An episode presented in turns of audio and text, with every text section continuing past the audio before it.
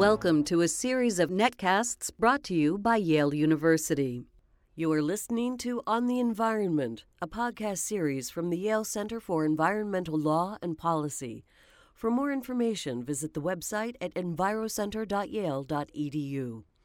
My name is Joanna Dafoe, a research assistant at the center, and I'm in the studio today with Dr. Daniel Yergin to discuss his recent book, The Quest Energy, Security, and the Remaking of the Modern World.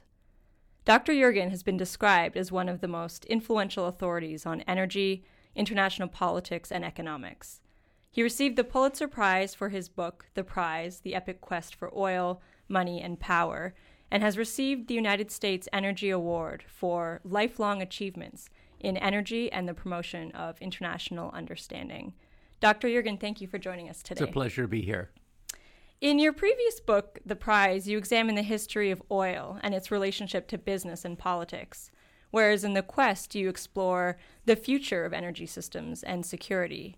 What motivated you to turn your focus from the history of oil to the future of energy and security? I think there were two things. One was a sense of uh, how much had happened since I published the, the prize. The climate change wasn't on the agenda. Uh, renewables were struggling for life. Uh, uh just go down the, the list. China was an oil exporter. They're whole different things. The other thing is, I really wanted to see how all these things fit together in a comparative framework, how they related to each other, and uh, and to do it in a narrative way to sort of understand where we are now and where we may be going. And so it, it the book was still written in a in a narrative s- way that the prize is written, but it's it's a sort of multiple narratives that kind of shape a, a tapestry mm. of how our energy future may develop. And so the book is now about to enter its third year in publication.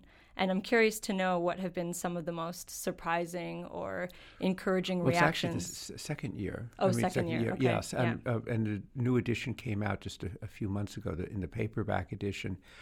Uh, but there's been plenty of surprises. You never know, you know, when you write a book and the timing. The book came out uh, after the Fukushima nuclear accident, after the uh, uh Arab upheaval in the Middle East, and both of events kind of, uh, kind of as happens, surprises that change mega directions in energy.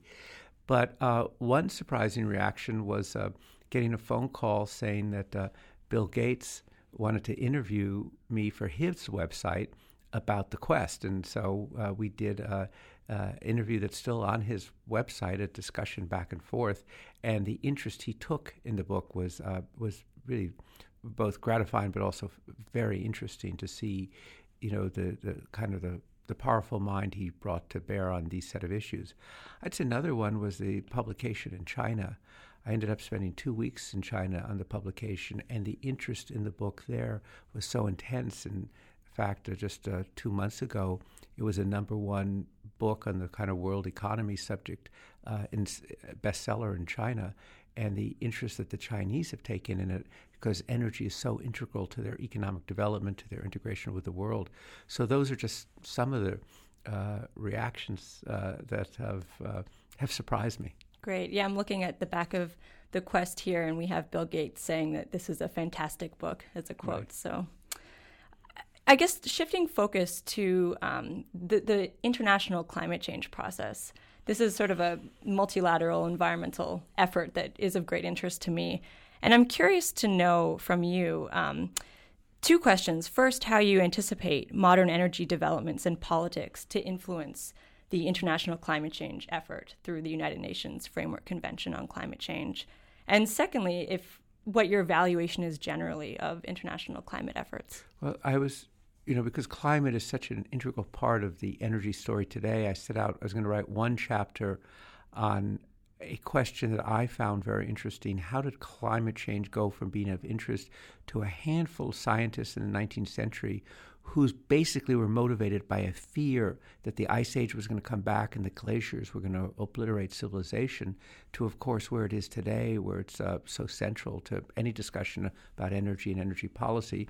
So I ended up writing six chapters because there are these great personalities and these great stories, and I learned a lot in terms of doing it. I think I come away thinking that it's going to be very hard to get a, uh, you know, a, a, a meaningful international agreement. It's too complex. Interests are too different. Uh, economic stages of development are too different.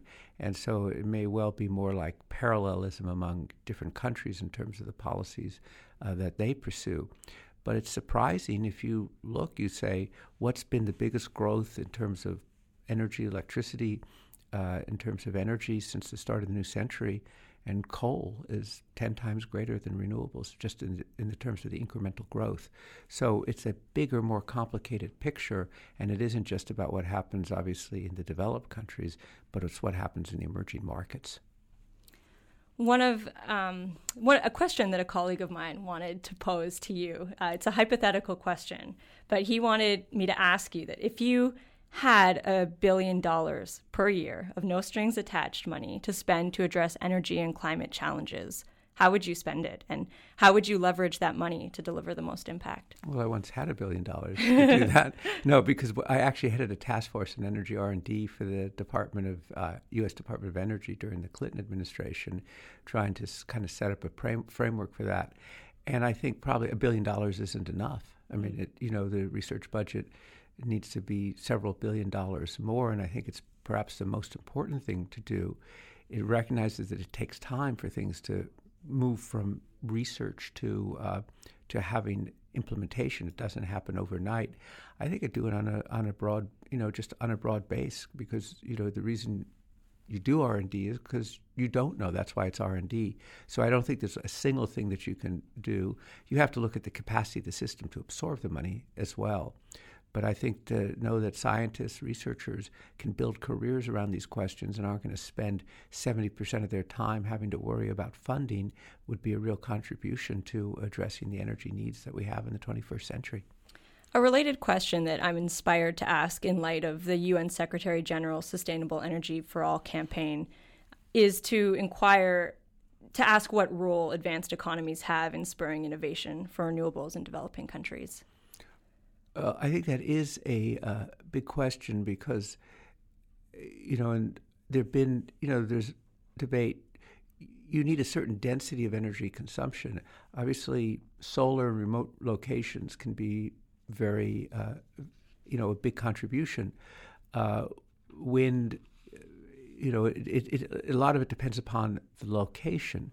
There is a fair, you know, amount of resources and effort that now goes into trying to stimulate it. Another is biofuels, although the obstacles have turned turned out to be uh, bigger. Uh, one contribution, and this is more advanced developing countries, is to get a more uh, energy efficient infrastructure in uh, earlier. But you know, you do need, uh, you know, countries need electrification. That means grids. One of the challenges for efficiency is obviously expressed in the transportation sector. Um, and so, a related question is also to what extent can oil consumption in the transportation sector be replaced by low carbon alternatives?